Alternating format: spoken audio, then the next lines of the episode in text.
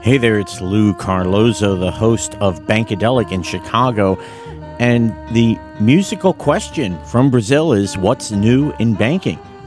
And the answer is Nubank and the incredible things they have done in building a social media juggernaut. They are taking advantage of everything from catchphrases in reality TV shows to digging deep into making sure that every customer inquiry is met through social media. Who's the genius behind this? It's Paula Rothman, who is the head of content at Nubank. And today, Dave and Dharm have her on the podcast. Listen up. It's going to be a great show. From the studios of NMD Plus in the UK and US comes the Dave and Dharm Demystify Show. Dave.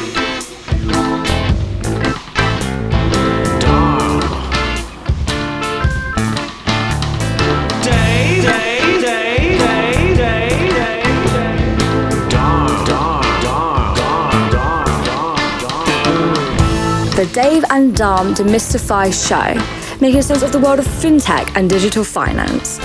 Sit back and listen as the two Ds take a subject and chat it through to make it clearer and easier to understand. And now, here are your hosts, Dave Wallace and Dharm Mistry.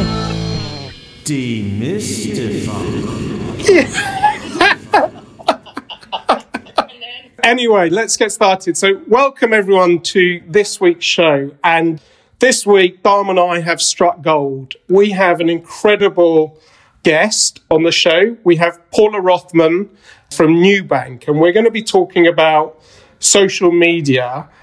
Paula, would you just to get us started, give us a brief introduction to yourself, but also, you know, I think most people know about Nubank, but for those that don't, could you give us a few headlines in terms of what Nubank's managed to do over the last few years, please? Sure. Hi. We're so happy to be here. Thank you for the invitation. I'm Paula, and I'm actually a journalist. That's what I used to do in my past life before I joined Nubank. And today I lead the content team at Nubank. It's a squad, it's a very big squad focused on producing content that empowers people to make better decisions in their financial life. And so we manage platforms and social media team is part of this big content team. And it's actually, I would say, one of the hearts of Nubank. We have more than one, but it's a team that is really, really focused on our connection to our customers and being present where people are. So we have around a little bit more than 30 people in our social media team, and they're doing an amazing, amazing job. And just to give a little bit of context, Nubank today is the largest independent digital bank in the world.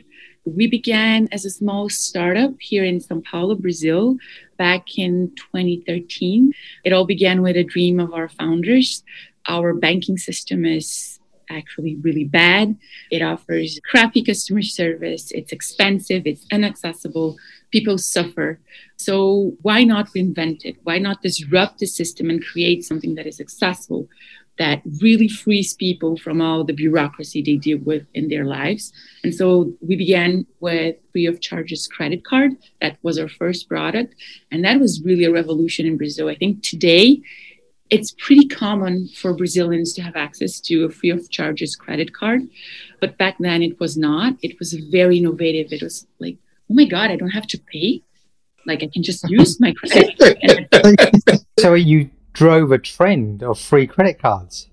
yes. Wow. And it was really amazing. And the pillars from the start of Nubank have been customer support, amazing customer service, and technology and design. So combining like a very human centric approach to technology that really empowers people and enables us not to charge for things that the traditional system charges. So it's that combination of giving amazing support without you having to become like a premium customer in traditional banks where you have to have like this huge bank account with a lot in to be treated with respect or not even that so that's where we began. And for the past years, Nubank has grown a lot. We have, again, free of charge account, rewards program. We have a new ultraviolet card. So it, it has grown from one product to a whole ecosystem that really helps people better manage their finances and their lives. As I said, we began in Brazil. Then we expanded to Mexico and Colombia. So today we have over 40 million customers. We're very proud of that. And as I said, social media has been from the start one of the key pieces that have allowed us to reach success. As I said, today I'm very lucky to lead this amazing team, but this team has been here for a long time. Actually, our co founder, Cris Junqueira, she was the person who, in the beginning, managed all of our social media. This has been important from day one. The reason I guess we're chatting, I mean, other than Dharmesh and I are massive fans, I undertook some research with a partner, Whiteside, looking at various social media strategies for banks around the world. And Nubank was just so far ahead of everybody else in terms of what it was doing, its approach, its maturity. I mean, it was just kind of staggering. As we were going through and looking at the approach across all the different platforms and looking at engagement and looking at followers, I mean, there was pretty much nothing that Nubank wasn't doing brilliantly. And I think it's really interesting to hear that Christina, one of your founders, she was there at the beginning, kind of really driving it because you know, the sense I got from looking at what you were doing was that social media was an incredibly important part of your marketing and outreach and customer service. And I think it being brutal, you know, we looked at some of the more established banks in Brazil, and what we saw was there was a massive following for many of them, but they just hadn't found a way of connecting with customers. And it was the same for many banks around the world. And it's like, social media was probably given to the youngest people on the team and they were told to kind of get on with it without it really being a strategic part of the business that they were doing. So, you know, it's really interesting to hear about that. So you mentioned at the start that it was kind of an important pillar. Can you give us some numbers as well, just for the listeners? The scale of your social media. You said 30 people on the team, but how many of your customers are using social media and how regular? engagement, etc.? Well, we can talk about some general numbers. We have today over 9 million followers across all of our platforms. I think LinkedIn, we are the largest financial company in Brazil. It's amazing. And also Instagram, where we have if I'm not mistaken, over 2 million followers now. That the numbers change a lot. So those are pretty massive numbers. And when you look at the engagement levels that we have, that's even more amazing. But I'm going to ask you back a question. So, why do companies join social media? I think a lot of companies join to take what they're doing from a traditional marketing point of view and pump it out to a new audience. I think there's a view that it should be a kind of customer service channel, but those two things, they're sort of very tactical, not strategic in terms of what these companies are looking at. A lot of companies do it because they feel they should be doing it. You know, it just all goes back to I don't think most of these companies have found a way of connecting with their customers because they don't understand their customers' behaviors and where their customers are going and, you know, they haven't invested the time and energy to kind of do that because, you know, they're caught up by the legacy of a much more traditional marketing approach. Quite often with a bank, you know, the social media is a one way channel, right? It's another way of extending the brand out to it. For them, that suits their purpose, right? But I think the real value and the difference that you've added is the engagement and the focus on engagement because some banks think, well, actually, you know what? I'm going to have to man up on the people that I have to deploy to actually respond to everybody that communicates. So if we drive engagement, we're going to have to actually respond to this engagement as well. It's almost like something that they avoid because it means more manpower behind it to answer, but you've taken the opposite approach you fully respond to everybody. Exactly. I was going to say that. So, this really helps show our values, and it all comes back to the company culture. So, the fact that so many people are feeling empowered and feeling happy and sharing information I think it shows a lot of what the teams have been doing. We want people here to feel they're making a difference. So I think this is more a really big merit of the whole culture the company has built than our social media strategy or communication. You know, like all this engagement from employees on LinkedIn. It's a merit of the culture we've built. And then that kind of spills out to customers as well. So, you know, what you then see is customers wanting to engage. As you say, on Instagram, you've got over 2 million. You know, Instagram is a really interesting channel to me. What we observed is those companies which really leaned into Instagram were seeing a lot better results than they were on the other channels from a kind of engagement point of view. But Instagram's quite a tough place, you know, as well. So, you know, finding the secret to engagement is not an easy one. But again, somehow you've got your customers on side and talking and interacting with you, which feels like a really big thing, actually. Yeah, Instagram is huge. Now, TikTok is growing a lot. There's something about when you're working with social media, like to understand the algorithms of the platforms, right? Whenever you decide to enter a new platform, you have to be aware of how the algorithm works you can go nuts. Oh my God, how is this algorithm delivering why this this specific content perform this way or that way? But again, if you go back even to the basic principles of social media or the algorithms that rule each one of those platforms, all they want is engagement. So that engagement is a metric of the quality of the content. So the more a content is shared or liked, the more it gets exposed. So a big part of our success is we truly engage with the people that are already engaging with us. So we're not gonna let our Instagram response rate, if you take a look at our feed, is huge. Like people interact with us and we really want to interact back to answer their questions and more than once. So it's not, again, just about posting a beautiful image, a video. It's about, okay, we posted this image and sometimes the questions are not related to what we posted but who cares if they're not what we need to do is answer questions if they're asking about their limit or i don't know a new product in an image where we're just talking about let's say an insurance launch we're not going to tell them open your app and go there you know? Give people what they want where they want. If you're focused on what your core base wants you're going to have much more success with the algorithm because if social media is working correctly, engagement drives engagement. That's right. But I mean, that goes back to you actually have to understand what your customers want and who your customers are. And I guess my experience of many financial services companies is they actually don't really understand their customers in enough detail. And I think your point is a brilliant one. If you don't understand your customers, then you're going to be nowhere in terms of social media because it really does matter. Yeah, I was going to even say, like, I was thinking of an example to share.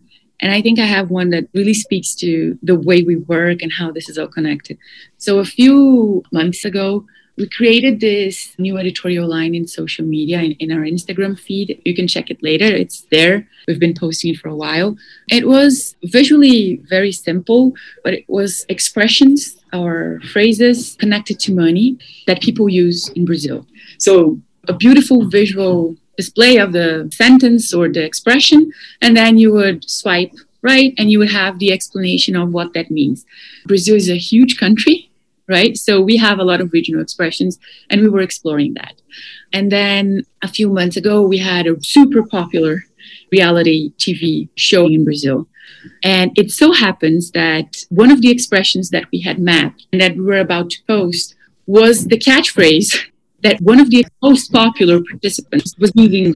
When we posted it, we had massive engagement and people were so happy and they were interacting and they were tagging their friends and they were tagging the profile of that new celebrity. And it was a huge success. And people really connected to that.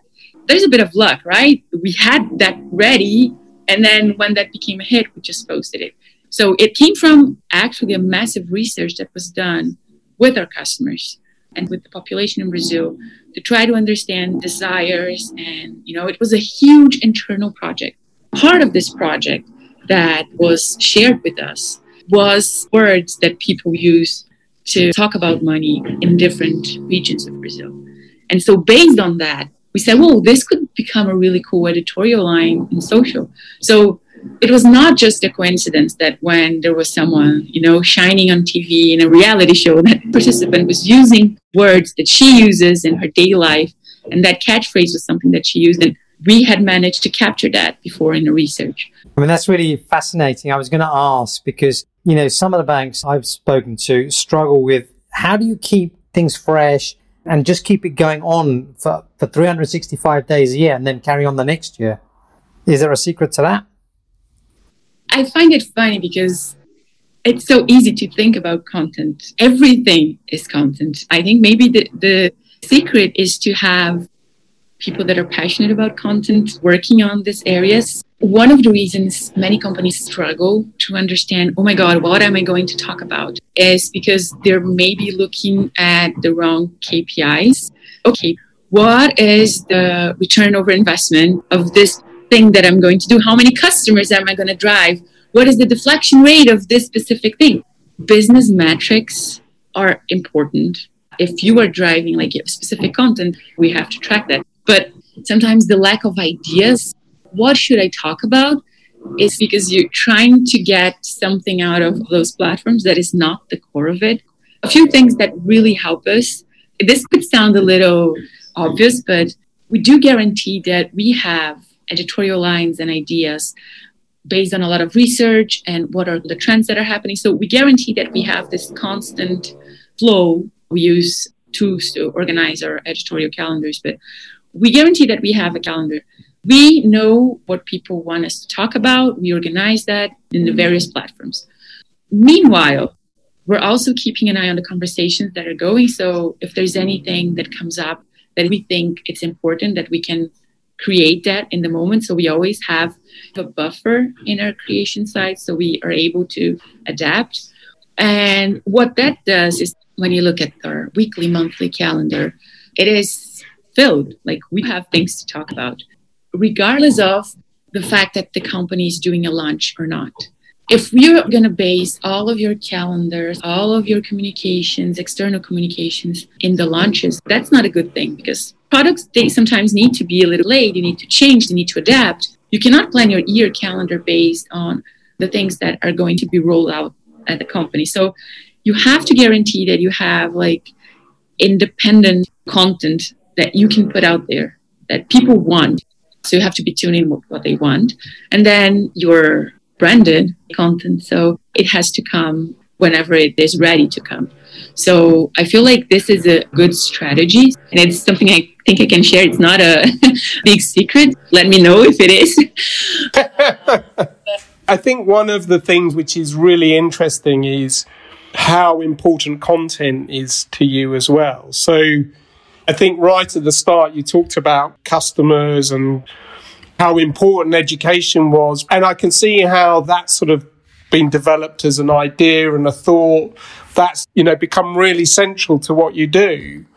But I think underpinning it is the notion that content is really important. And again, observationally, a lot of businesses just don't understand that that's a real thing. content is king or content is queen. Conversations are king now. It's all about engagement. Everything is content. Yeah, yeah. A conversation is content, an email is content, social media, of course, is content. But a lot of our success comes from being able to work in a company where all this transparency and communications internally is important. And then teams are aligned and understand that the metrics of success that drive social are not going to be the exact same metrics of success of something else. So we work really closely with a research team, but we work closely with product teams as well. So our social media customer support team, they're in constant conversations with customers, of course, to gather a lot of input and insights. But customer support within our product BUs, within the product teams, they also have a lot of ideas and insights on what is going on specifically with that product. And so by being constantly connected to the product teams, we're also able to understand okay, so these are the questions, these are the things that people are not really understanding, or these are doubts they're having either related to our product or how to use them or how they're used in the market. And this allows us to really have a broad understanding of the territories you want to explore. And again, not a secret, but looking at keywords is really important if you're trying to understand how people search for something and know what questions they have.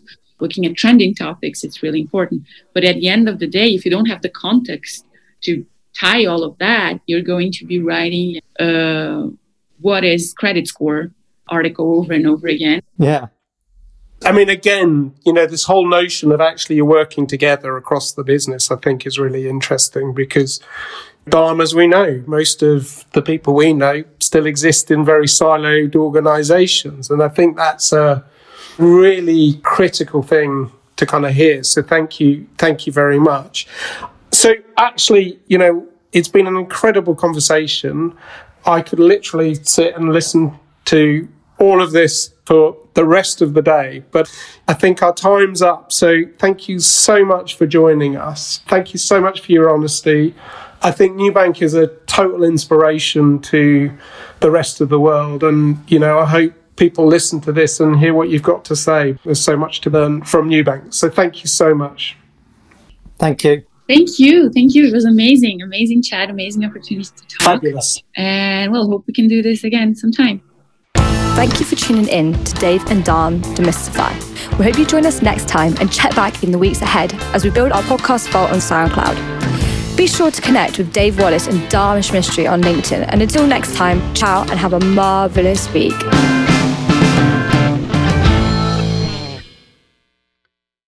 The Dave and Dharm Demystify Show is a production of NMD Plus, London, Chicago, and Austin, Texas.